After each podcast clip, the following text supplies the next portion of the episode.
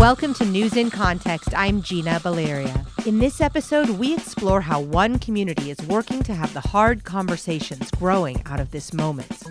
As protesters push for reforms to police practices and funding, and seek to reframe and call out the false or sanitized narratives that have underpinned mainstream views of U.S. history, many in the U.S. struggle to come to terms with what they know and what they're seeing. Zina Jacque and Jessica Green co host a project called A Year of Courageous Conversations in a small town in Illinois. Zina is Reverend at Community Church of Barrington, where the conversations take place. The goal of A Year of Courageous Conversations is to have people in the community connect and relate across differences and tackle challenging community issues. Zina and Jessica, welcome. Community Church of Barrington is um, a community church. It is always drawn from every aspect of the Barrington community and beyond. And that's because it was the only church here for several years back in 1847. And in that way, we have um, diversity of thought, of age, uh, and it becomes this marvelous laboratory for difference to rise up, but in the context of relationship. So I thought we were the perfect place to try courageous conversations because we are bound together. We care about one another. We are community, but we're not family. We're not living in the same household. So there's space, there's psychic space to take in difference, wrestle with it, not have to look in the face of the person but then but then come back to that person.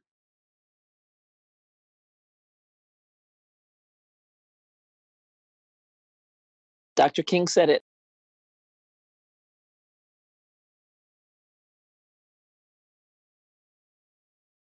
It's not filled with racial difference. My husband and I and one other congregant represent the diversity, the racial diversity but it is diversity of political thought it is diversity of age it's diversity of where people grew up. So sitting side by side could be a fourth generation person from barrington and a person from kentucky or a person from england or a person from upstate new york or a person from south carolina. I mean so you've got this mix of people in terms of how they grew up and and how they've come to the places um, of where they stake themselves. It's a baptist church which means we decide who we're going to ordain and this church was able to ordain a lesbian woman a baptist church and nobody left. And and it wasn't easy. Please don't hear that as a slam dunk but that's what i mean by the willingness to be engaged in conversation and to and to stick together to do that so it's it's really ideologically and geographically uh, that we find diversity in these pews. Mm-mm.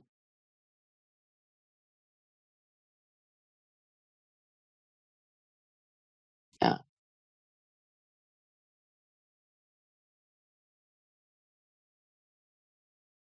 Yes.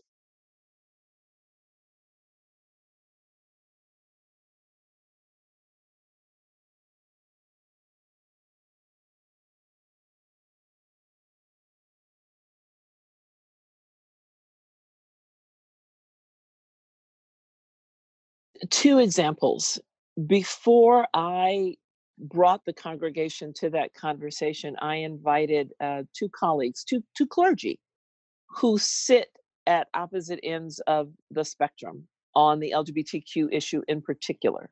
And we had three sessions together. Their job was to pepper me with every question that would come from their side. And it was fabulous. And these are two people that I care about deeply. So we weren't about to break relationship either. And we knew we were going to disagree. The more conservative of that pair, as as they were leaving after our last session, he's he's a wonderful human being, turned around with this fabulous smile and said, Don't ever ask me to do this again. And I said, Why? And he said, Because you made me learn and grow. It was the perfect exclamation point. So, one of the things we do is to say here, you don't have to agree with me, but we're in relationship. I want you to try and understand me. My favorite phrase is you don't have to buy it, but I need you to rent it for the next 60 minutes. And so, this whole notion of pretend like it's yours for 60 minutes, just calm down long enough to hold it. And then you can give it right back to me. And so we give people permission to wade in but not have to stay, and to wade in and not have to fight because you're going to be able to give it back to me. There's just one more thing I'm not a threat. I'm not going anywhere. You all have power. You pay my salary. We got to make this work. I'm not a threat. I'm not going to embarrass them, uh, at least not purposefully. so there is um, there's a trust factor I've been here 13 and a half years. There's a trust factor.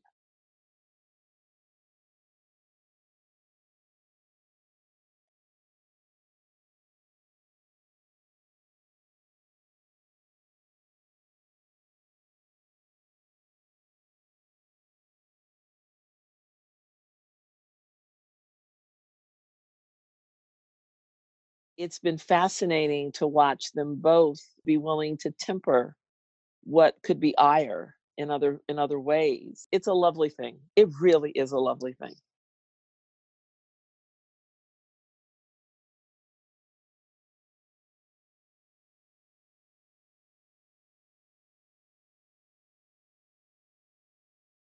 And start at the beginning that this would not have been birthed had it not been for you and Claire. Oh, thanks. A year of courageous conversations was birthed out of this uh, kind of um, reconnection that I had with my friend Claire Nelson, who is the founder of an organization called Urban Consulate.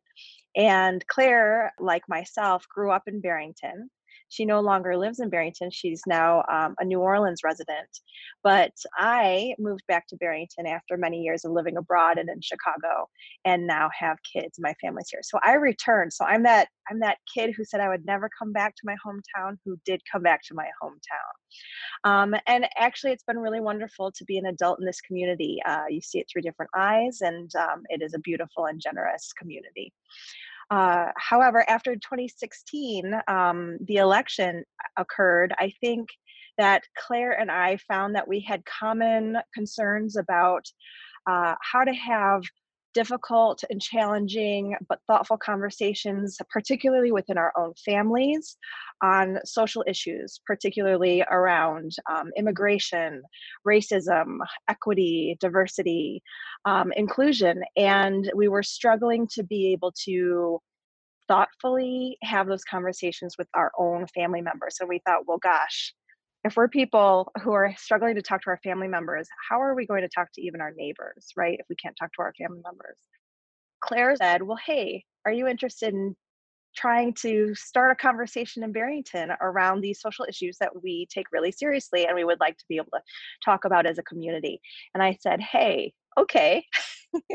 so um, we began to formulate this idea and it became a year of courageous conversations. And one person i said we cannot move forward with this project without zina jacque because zina is a world of wisdom and zina and i had been in relationship for probably about six years up, up by that point or five years um, through interfaith work. Um, uh, which I also do in Chicago area. And so I had already been able to be in conversation with Zina on some very difficult topics uh, around religion and beliefs and spirituality and racism as well. Created this curricular arc that became a year of courageous conversations.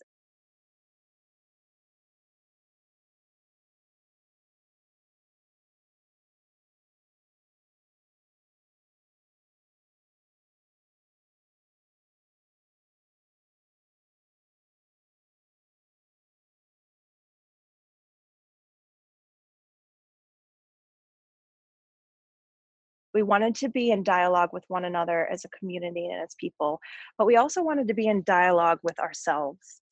And courage is something that um, we all need a little bit of in order to not only talk to our neighbors whom we might not know or whom we might disagree with, um, but it it's something that we absolutely need in order to go inwards and be introspective about ourselves, where our fears come from, and why we behave the way we behave, why we react instead of respond, um, where our biases come from, and how to understand what those are and and why they exist and just to get to know ourselves better. And so courageous is one of those words that we felt really held um, the heft of what we were trying to ask people to do um, with one another and with themselves. And then lastly with regards to the topics that we were talking about. We addressed um, white privilege, we've addressed prejudice, we've addressed segregation, we've addressed um, equity. And um, as a nation and as a community, we think that these conversations do take courage uh, to allow yourself to dive into it and reflect and and do that with authenticity so that I think is where courageous came from. In the etymology of courageous, you have heart, cure, heart. This is not head work alone. It's not even head work primarily. It's certainly not legislative. It is what starts in the heart. Do we see one another's humanity such that we are curious about how you got there, what you believe? That's what I loved about the word courageous, that it requires me to come to traverse this 18 inches from head to heart.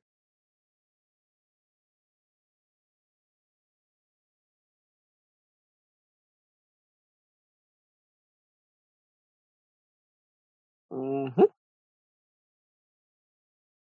When you said, Gina, that people were ready to have at it, you just you you just don't know how true those words were.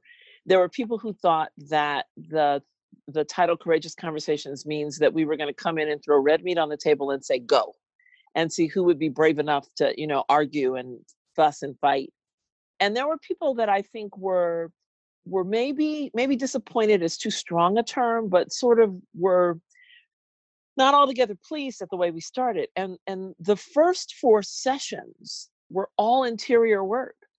We really wanted to invite people to think about what what the biology of courage and fear was, why we were fearful.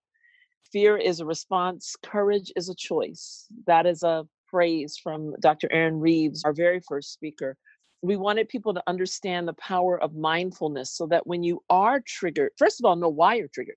And when you are triggered, that you can be present uh, and not respond to the trigger. Fear is a response, courage is a choice. We wanted people to know really what it was to listen, and so all of this, as you can hear, is very, very interior work. So before we had the first um, session that might, if you will, offer grist for this mill, it was setting the table for kind of how to behave, adventurous civility and generosity, and and then us practicing that tools to have the courageous conversation. It was a slow lead up. And we talked about slow time as a as a tool but it was hard for some people because they wanted as you said to get at it. But by the time we got to those challenging topics uh, i think people could apply those tools in a very different way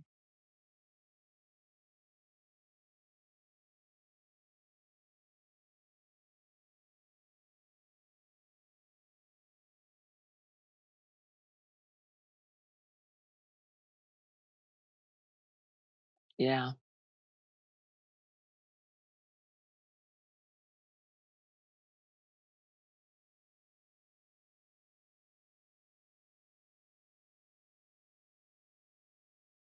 Yeah, the soft stuff is the hard work. You know, it's easy to go into a conversation and debate something around your opinion when all you have to do is give your thought on it rather than to listen.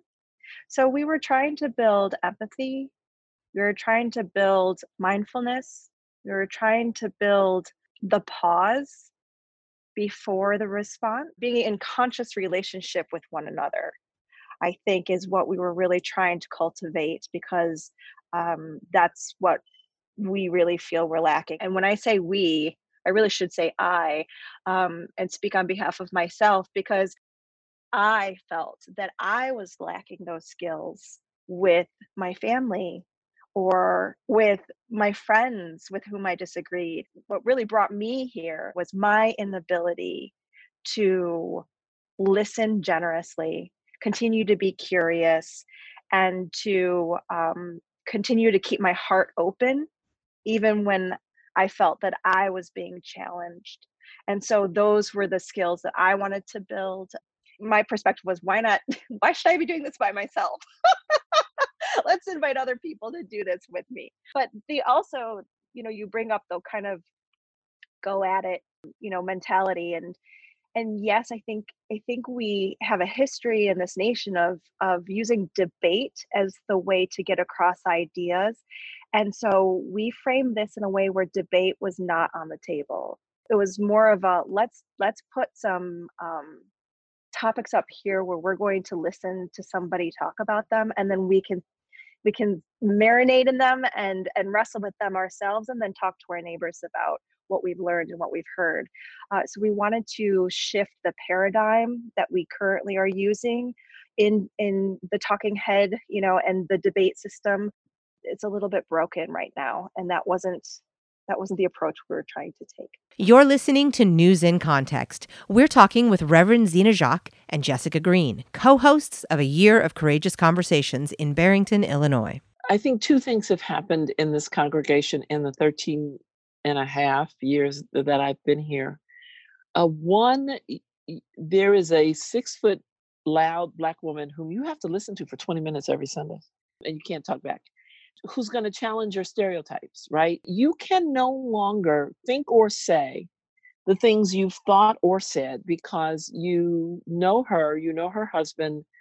Uh, there are these people she keeps bringing into your presence, either in worship or in other settings she's got four degrees hanging on her wall and she likes bourbon and knows how to dance. I mean, you know, so you take this whole package and it challenges what people might hold.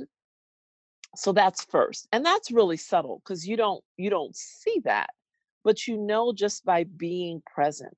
A couple days ago we were talking about the concept of distinguishing behavior that when you come into a place and your behavior runs up against all the stereotypes that people held.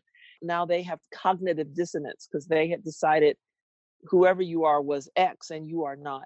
And that's wonderful because that can cause people to be curious. So that's one thing. But I think the second thing is we had a healthy enough cadre of young men and women who wanted to ask questions.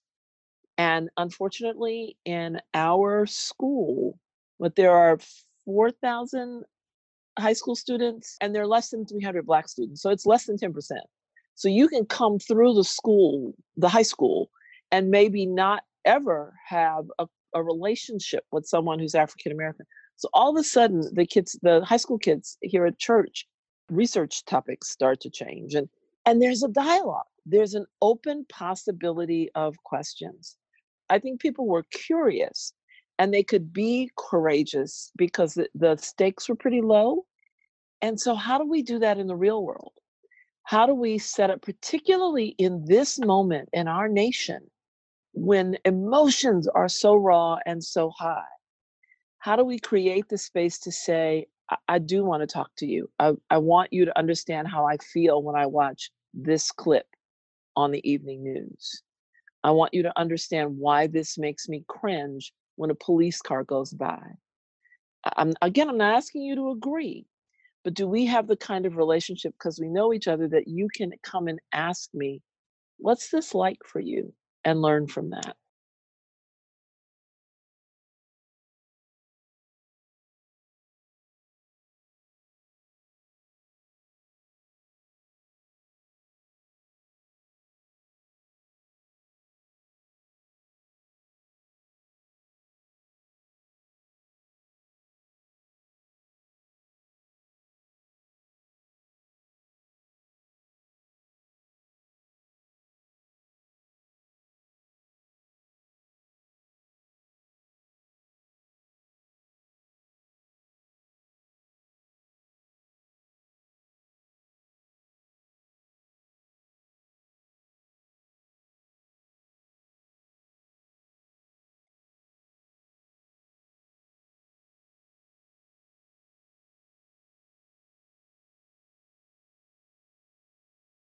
There was a an incident in front of my house where a gentleman was inebriated and his Uber driver threw him out in, in front of my house. Um, and I saw it. And so I walked out. He was so inebriated. And I called, I went in the house and I called the police and I heard myself on the phone. I live in a community that's probably about 85% white. And there's no other African American family in our subdivision of about 80 houses. And I heard myself on the phone saying, Sir, this man needs help. I want you to come if you're willing to help him. He is sitting on the ground by a tree. He's not violent. He's been polite to me, but he is inebriated. Will you? I heard myself like challenging the dispatcher. And so when the two SUVs drive up, two young white men hop out, and this is a white Eastern European man, right? But I'm nervous for him. And all of a sudden, I realize I have put every law enforcement officer on notice. I don't know these two men. They were gracious and sweet and kind to him and to me. But on the phone, I'm like, look, I'm you know, I never said I'm watching, but that's what was in my heart. So how has this tainted me? Yes, I want to be wise, but I don't want to be my own kind of bigot. I couldn't stop crying when I went back in the house because I thought I have absorbed so much of this. I was about to lecture these people about, you know, I'm watching. And they couldn't have been they couldn't have been more gracious.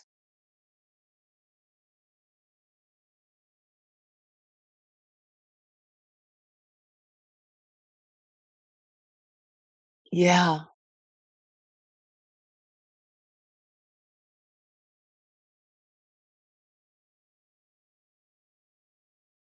It was a private comment that someone sent me last night.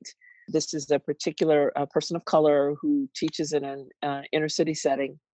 While we were on last night, she sent me a private chat. I almost didn't come on the night. I'm so tired. I had no hope. I was down, but I'm this this energizes me. I mean, it was so wonderful. So I think about the balm for people who are on the front line and fighting every day to be in a chat room and you know Zoom with 30 people who are on the battlefield, right? And how that how that gave her power to go back out today. I do have to give a huge shout out to the African American and people of color um, who have come to these sessions, um, particularly because, like you said, Barrington is a predominantly white um, community. So our demographic in the room is predominantly white as well.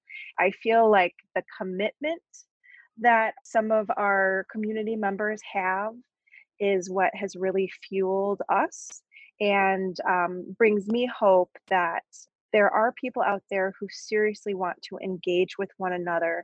They want to understand one another. They want to get proximate with one another.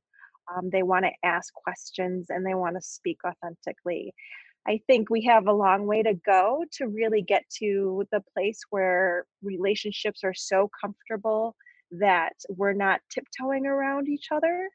People have already made that first step by coming and committing, um, but it's now how to how to make that next step into going deeper with one another, but with all the tools that we've hopefully powered them with.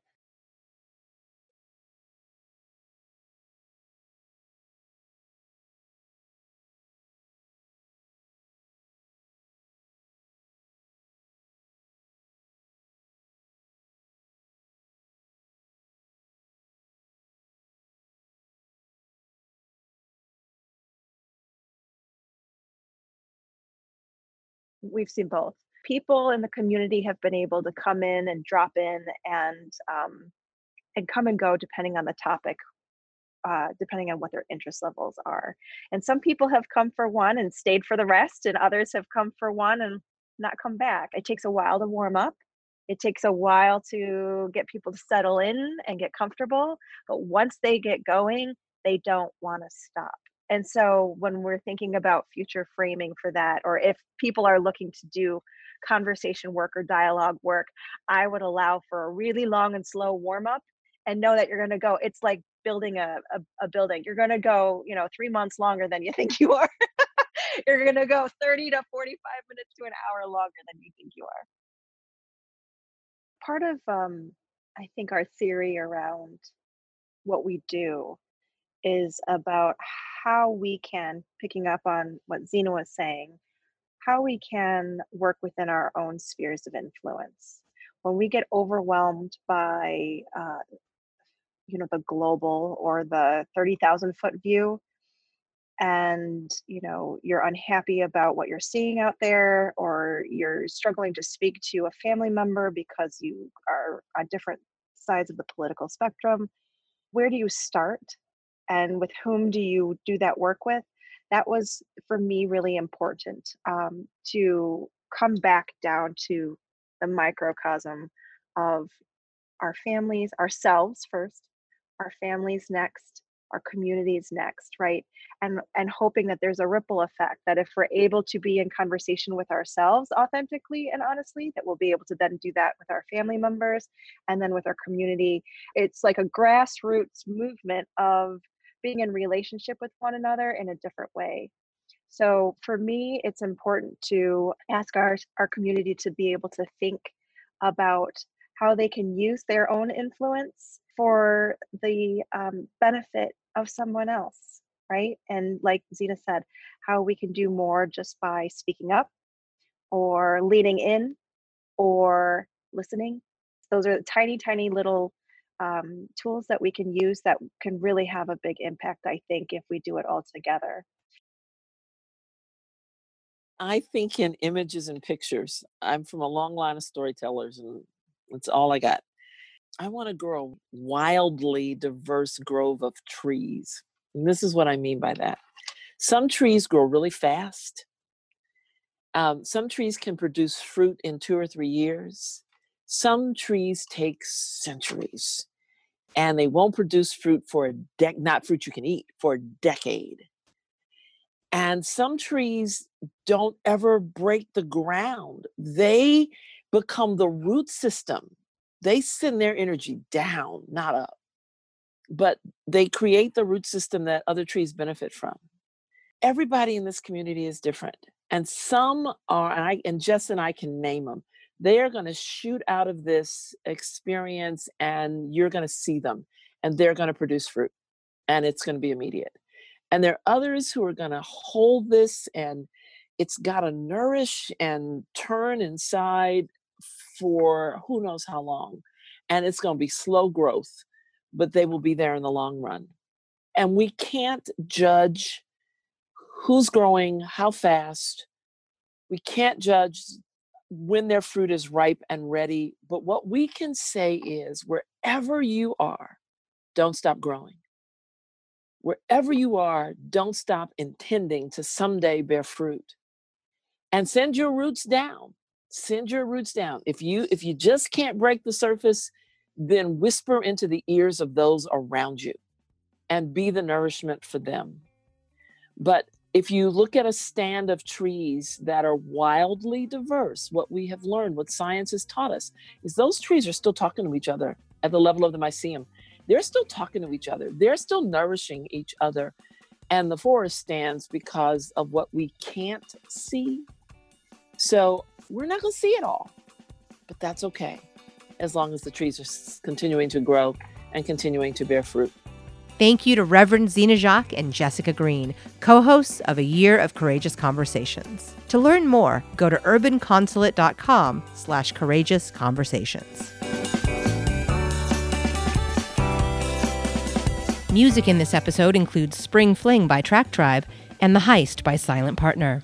In addition to hearing news in context every Friday at 8:30 a.m. and 6:30 p.m. on KSFP 102.5 in San Francisco, you can hear it on your favorite podcast channel. We're also on Twitter at News in Context SF, and you can find links to all of that at newsincontext.net. I'm Gina Baleria. Thank you for listening.